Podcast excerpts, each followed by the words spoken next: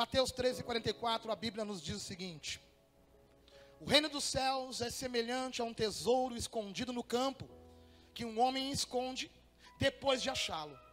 Então, em sua alegria, vai e vende tudo que tem e compra aquele campo. Até aí. Pode apagar. Jesus está falando por parábolas. Ele, nos versículos que antecedem isso aqui, ele está ensinando a gente através de histórias. Ele conjectura em histórias. Ele cria uma história para tentar mostrar para nós de uma forma mais simples o céu. Toda vez que Jesus cria uma parábola, é que ele quer te mostrar como é que funciona o céu. E aqui ele está dizendo através de uma parábola: Ei, o reino dos céus é semelhante a um tesouro escondido num campo. Tenta imaginar comigo. O cara está passando num campo. Ele sabe que aquele campo tem um dono, porque de repente tem um cercado que ele consegue enxergar lá distante. E ele está caminhando por aquele campo, daqui a pouco ele tropeça em algo, ele bota a mão para ver o que é aquele algo, e ele sabe, ele, quando ele consegue ver o que é aquele algo, ele descobre que é um grande tesouro, mas um tesouro tão grande, tão grande, tão grande, que ele pega aquele tesouro que ele encontrou, cava mais fundo, esconde, vai, vende tudo que tem, volta, compra o campo e fica com o tesouro para ele. Eu quero fazer uma pergunta, talvez, que você vai ficar até curioso. Por que, que o pastor está perguntando isso? Mas eu quero fazer uma pergunta e você, se puder, me responda em voz alta. Você acredita que o reino dos céus é importante para você, assim como é importante para esse cara aqui? Que ele é o maior tesouro que você encontrou? Você acredita sim? Então, pelo que nós temos trocado esse tesouro? Pelo que nós temos trocado Deus. Muitas vezes, no meio do próprio culto, a gente troca a atenção de Deus por uma conversa desnecessária. Muitas vezes, no meio do culto, a gente troca Deus por um copo d'água porque está chato. Muitas vezes, no meio do culto, a gente está respondendo mensagem no WhatsApp e trocando Deus. Se esse reino fosse realmente importante, a gente dedicava toda a nossa atenção para isso. Agora eu pergunto: pelo que você tem trocado Deus? Porque talvez você está assistindo vídeo de qualquer outra coisa, em vez de ouvir a palavra de Deus. Pastor, está muito radical. Deixa eu te contar uma coisa: quem precisa de Deus aqui é tu, mano. Quem precisa da ajuda do Senhor aqui é você, mano. E eu quero deixar bem claro quem é esse Deus aqui para mim. A fonte de todas as coisas, a resposta de todas as perguntas, aquele que pode me ajudar em qualquer área da minha vida. E não adianta nada nós tentar, tentar relativar o evangelho e dizer: Deus me entende, Deus sabe quando eu posso eu vou, não é quando você pode. É quando você valoriza e entende que Ele é a tua prioridade. E eu não estou falando para te tornar um fanático e colocar uma Bíblia embaixo do braço. Eu estou falando para colocar Deus na tua vida todos os dias. Eu estou falando para vocês tratar Deus de uma forma diferente, talvez, que tratou até aqui. Eu estou falando para te usar mais o teu celularzinho abençoado para ver as coisas de Deus e informação de Deus que alimentem o teu espírito do que o, o Instagram, o Facebook, o WhatsApp, que chega aquela notícia que gera um sentimento no teu coração, que acaba te jogando para longe de Deus ao invés de perto. Em vez de acompanhar o popular do momento, e pode ser o popular gospel acompanhar Jesus Cristo. Como? Através da Bíblia que está instalada no teu celular. Pastor, hoje está tá difícil. Eu vim preparado para isso, irmãos. Eu vim preparado para te sacudir, dizer o que, que tu está fazendo com esse tesouro que Deus tem te entregado. O que, que tu está fazendo com isso que você pode testemunhar que já saciou tua vida? Se você já foi saciado por Deus, levanta sua mão, por favor. Pelo que, que nós temos trocado esse Deus então? É muito fácil a gente trocar esse Deus por um passeio no shopping para gastar. É muito fácil a gente comprar uma moto para andar e trocar esse Deus por estar em cima de uma moto. Não estou falando de mim, mas a gente tem que tomar cuidado para não acontecer assim. É muito fácil a gente deixar Deus de lado para fazer coisas que não vão edificar em nada a nossa vida. Mas a gente costuma dizer que Deus é tudo, que esse evangelho é tudo, que isso para mim é tudo. Ei, se for tudo, você coloca tudo diante dessa presença. E eu não estou falando para te ficar num canto orando, eu estou te falando para te convidar Deus para fazer parte das tuas atividades. Se vai passear de mão dada com a nega véia, convida Jesus para ir junto. Vá brincar na pracinha com as crianças. Convida Jesus para ir junto, Diego. Eu estou dizendo para ti olhar e contemplar um Deus que está sempre contigo. E se comportar, porque sabe que Ele está te observando. A gente fala que sim, mas muitas vezes é não. E eu quero mostrar para vocês um caso que vai ser um exemplo que você nunca imaginou que iria ser um exemplo para a tua vida. Abre comigo em Mateus 27, 1, por favor. E eu quero usar um cara de exemplo, que coitadinho, ele só é apedrejado. Ninguém gosta dele. Na linguagem da rua, ele é o traíra. X9, qualquer coisa. Mas aqui eu vou te explicar quem é esse cara. É um homem de propósito. Como assim, pastor? Tu vai ver agora. Mateus 27, 1. A Bíblia me diz o seguinte: E chegando amanhã, todos os príncipes dos sacerdotes e os anciões do povo formaram juntamente conselho contra Jesus para o matarem. E maniatando, o levaram em, e entregaram ao presidente Pôncio Pilatos. Então Judas, o que o traíra, vendo que fora condenado, trouxe arrependido as 30 moedas de prata aos príncipes dos sacerdotes e aos anciões, dizendo: Pequei, traindo o sangue inocente. Eles, porém, disseram: Que nos importa? Isso é contigo.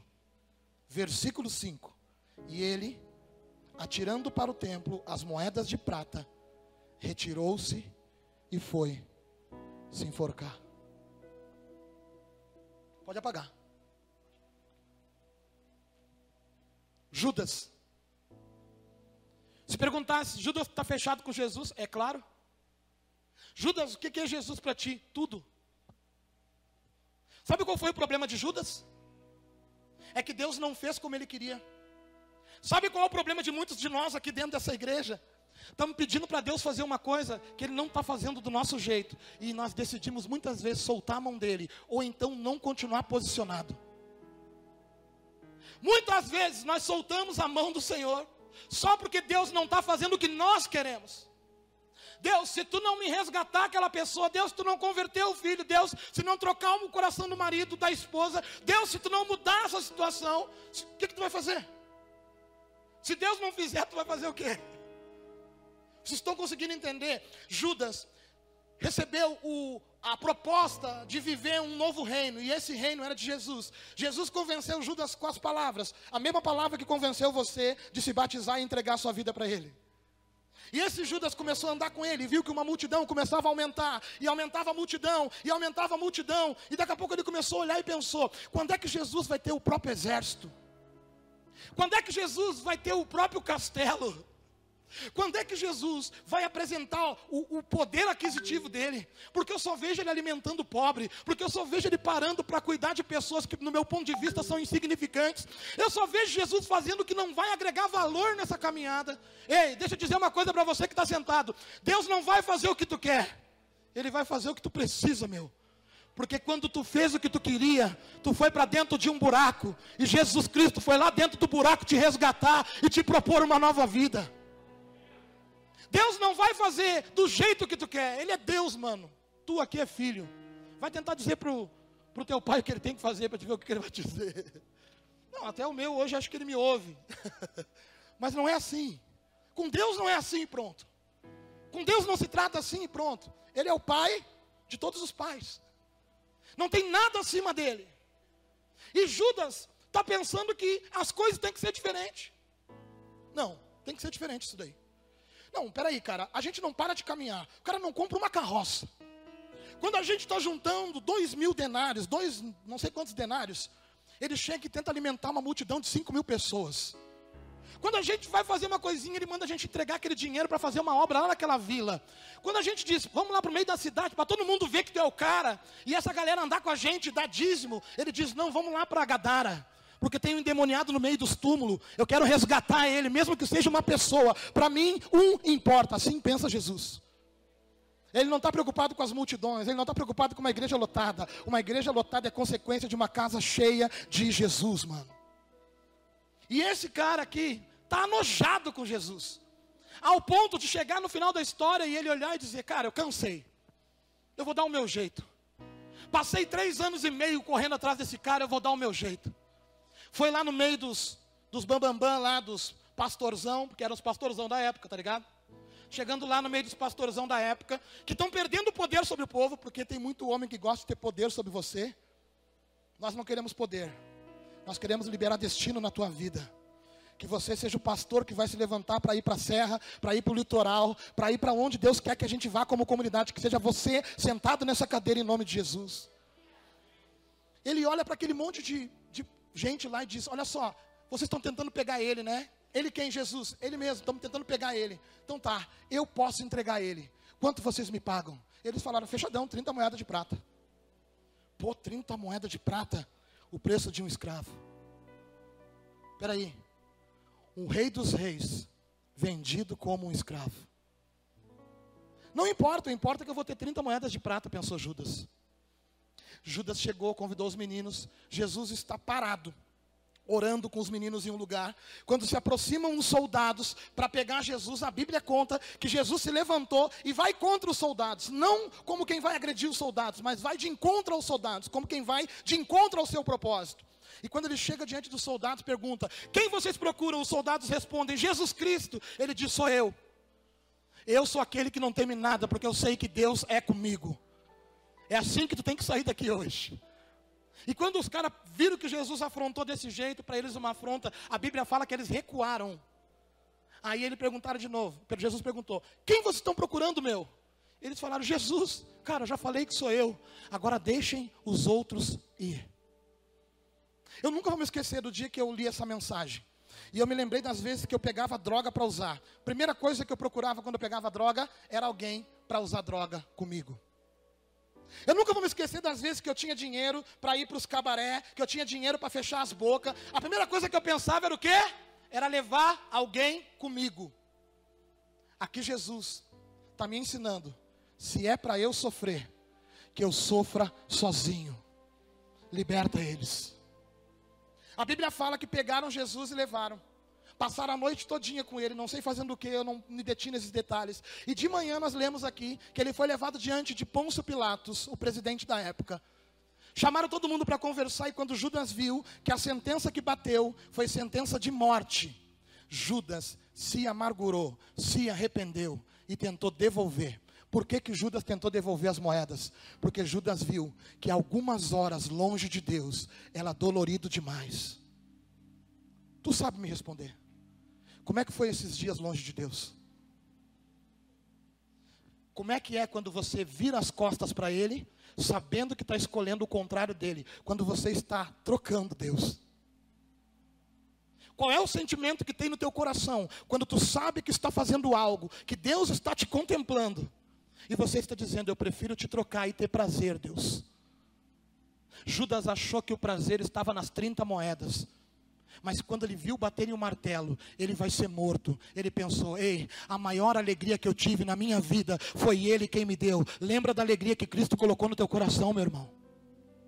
Lembra do dia que ele enxugou as tuas lágrimas? Lembra do dia que ele respondeu a tua pergunta? Lembra do dia que ele mostrou para ti o amor dele? Lembra do dia que ele veio em teu encontro? Lembra do dia que ele não te julgou, que nem não julgou Judas? A Bíblia fala que antes disso, eles estavam todos sentados na mesa. Quando eles estavam sentados na mesa, estão fazendo a ceia, Jesus se levantou, cingiu-se de uma toalha e começou a lavar os pés de todo mundo, inclusive de Judas.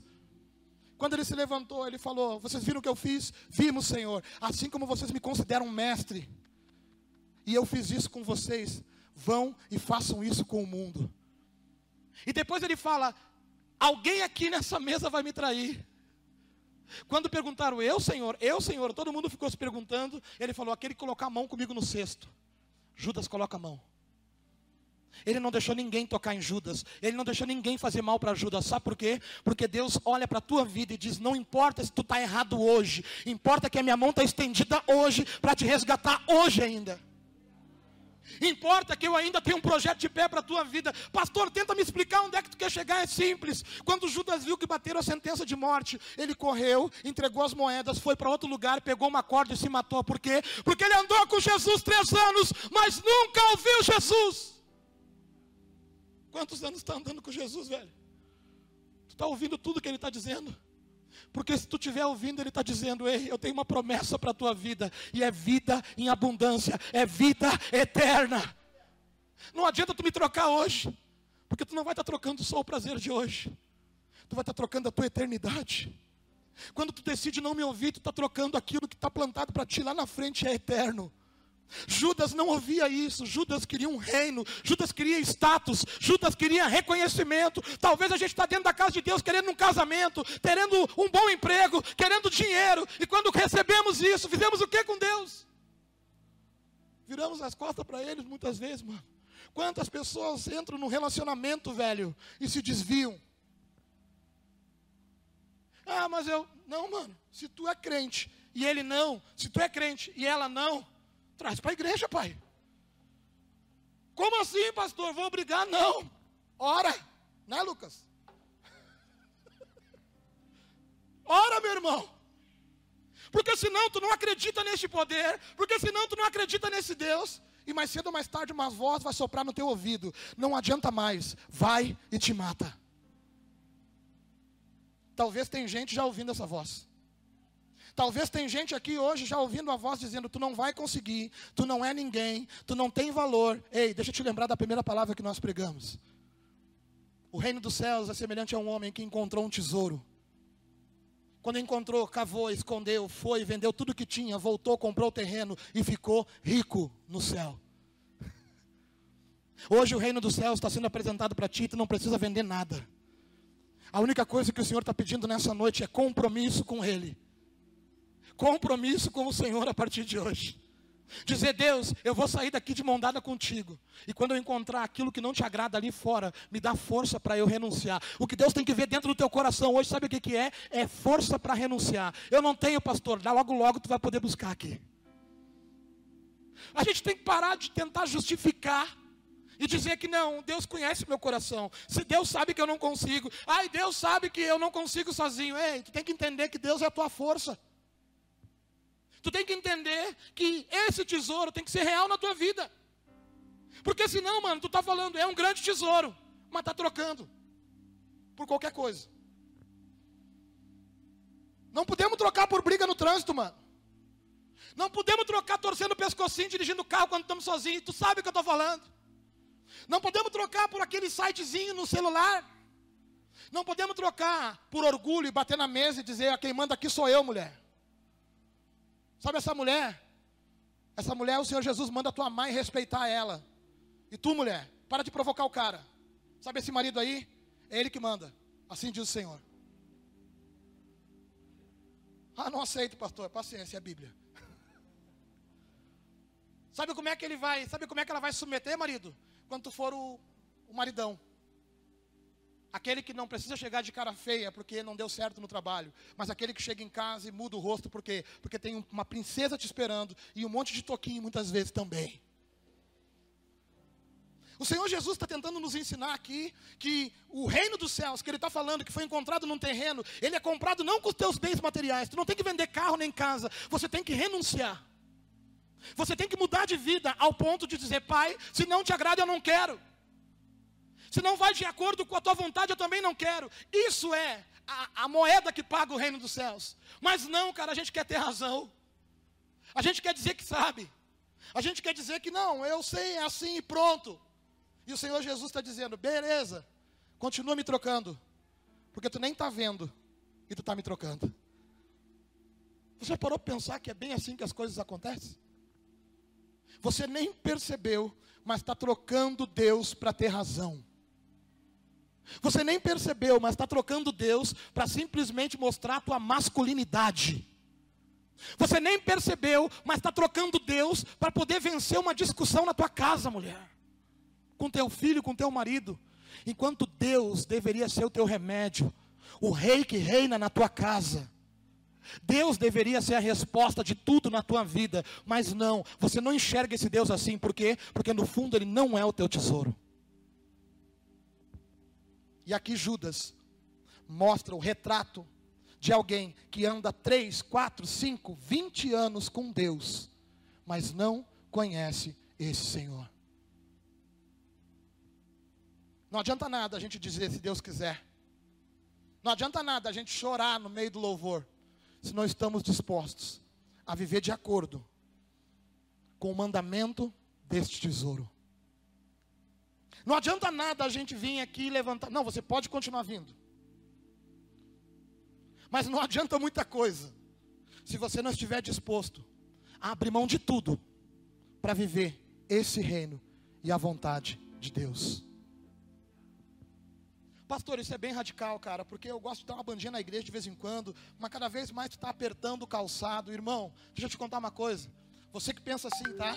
Se a Bíblia for real, vai ter um dia que vai rasgar o céu, um relâmpago aí, as roupinhas vão ficar e tu vai pensar: por que, que eu não levei a sério? Era só eu levar a sério. Jesus está voltando, velho. Jesus está voltando, mano. É quente. Não sabe como é que funciona o sistema? Bota na internet lá o arrebatamento e assiste as três versões do filme. É bem assim que as coisas vão acontecer. Pastor, mas e como é que eu faço para me enquadrar nisso? Simplesmente renuncie à sua vontade para fazer a vontade de Deus. Como é que faz isso? Vivendo a palavra de Deus. Eu não entendo a palavra, fica aqui que eu vou te ensinar. Eu vou ter prazer de te conduzir ao céu, mano. Eu tenho prazer de te atender a qualquer hora do dia. Eu tenho prazer de ir onde você estiver, para poder te explicar o Evangelho. E assim tu caminhar nesse caminho, pensando: ei, agora eu sei o que eu estou fazendo da minha vida. Porque talvez você estava sentado aqui pensando: o que será da minha vida? sem perspectiva, sem expectativa, sem um planejamento. Você pode ter um planejamento de uma formação? Pode, deve. Você pode ter um planejamento financeiro para tirar umas férias? Pode, deve. Mas o planejamento da tua eternidade tu já fez? Esse é o reino dos céus.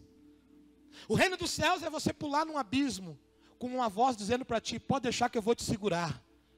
E tu ter certeza que Jesus vai te segurar em queda livre. Ele não vai deixar tu tocar no chão. É difícil isso. Porque a gente precisa tocar. Para muitos, o reino dos céus é o microfone, é, é, é, uma oportunidade no altar, é participar de uma coisa dentro da igreja. Não, o reino dos céus não tem nada a ver com isso. O reino dos céus é o Senhor construindo algo dentro de você, ao ponto de você ser transformado e saber que está caminhando numa direção, e essa direção é o céu, mano. Isso é o reino dos céus. E eu te pergunto mais uma vez: pelo que tu tem trocado isso?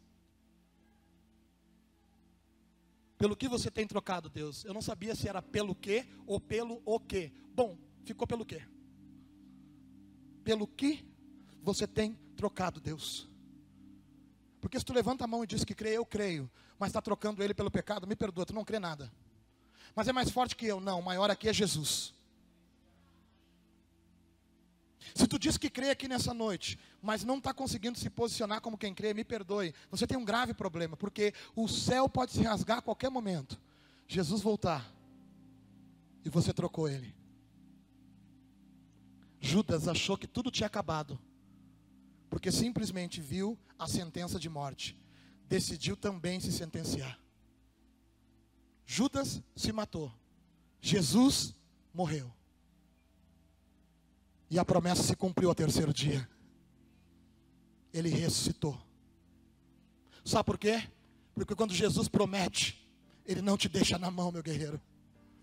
Se Jesus prometeu que vai te transformar, Ele vai te transformar. Se Jesus te prometeu um novo caminho, Ele vai te dar um novo caminho. Se Jesus te prometeu alegria, Ele vai te trazer alegria. Se Jesus te prometeu, confia, meu irmão. Agora não tenta colocar palavras na boca de Jesus. Não tenta ser um Judas que tenta dizer para Jesus o que ele tem que fazer. Aceite a proposta de Cristo nessa noite. Se coloca de pé, por favor.